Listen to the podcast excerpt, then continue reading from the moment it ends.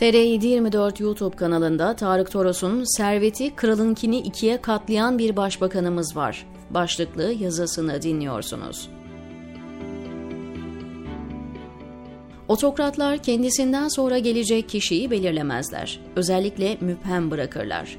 Rusya'da böyledir. Putin'den sonraki başkan belli değildir. Çin'de Mao'dan sonra yerleşen iki dönem kuralını kendi için kaldıran Xi Jinping'in veliahtı yoktur. Yasaları değiştirirken kurnazlık yapmış, başbakanlar için iki dönem kuralını korumuş, iki dönem birlikte çalıştığı başbakanı bu vesileyle yollamış, pandemide karizmayı çizen adamını ödüllendirip başbakan olarak atamıştır. Ülke için her şeyin doğrusunu kendi bildiği için gençler şimdi haritadan ülke bakıyor. Otokratlar halefini belirlemezler. Çünkü bu bilinirse değersizleşeceğini düşünür. Alternatifinin olması büyük risktir. Türkiye için de durum böyledir. Erdoğan yerine birini göstermediği gibi tüm koltuklara kendi oturarak farklı birinin genel başkan ya da grup başkanı olarak sivrilmesine izin vermedi.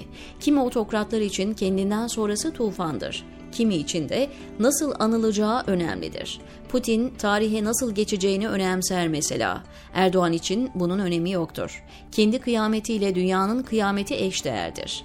Krallık, padişahlık farklı bir kulvardır. İngiltere bir monarşi. Mevcut kralın kral olacağı doğduğundan itibaren belliydi.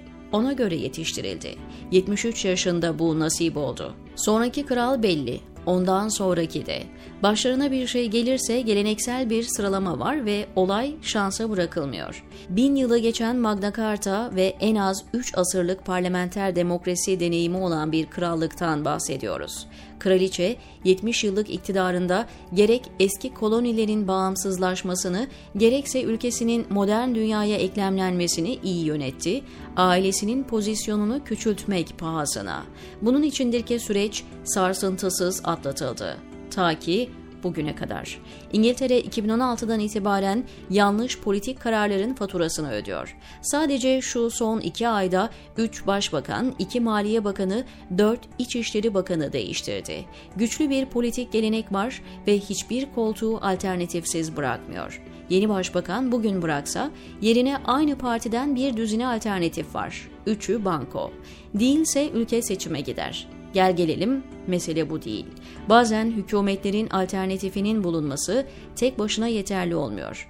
Ekonomi politikadan, politika ekonomiden bağımsız değildir.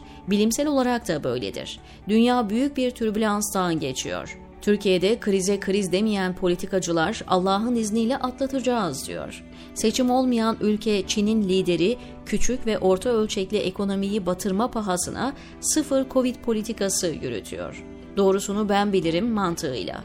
Yeni İngiltere Başbakanı'nın ilk demeci ise derin ekonomik krizin içindeyiz. Hatalar yapıldı. Birlik olursak düzeltiriz.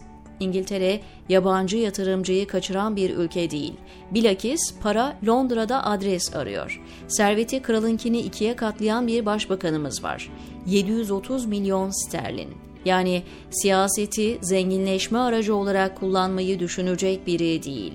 İstese de yasa ve teamüller buna olanak vermiyor. Bir anlamda un var, yağ var, şeker var, helva yapsana durumları. Onu bilmem de daha çok başbakanın helvasını yiyeceğiz gibi. Türkiye'de propaganda ekonomisine savaş açılan tek ülkeyiz.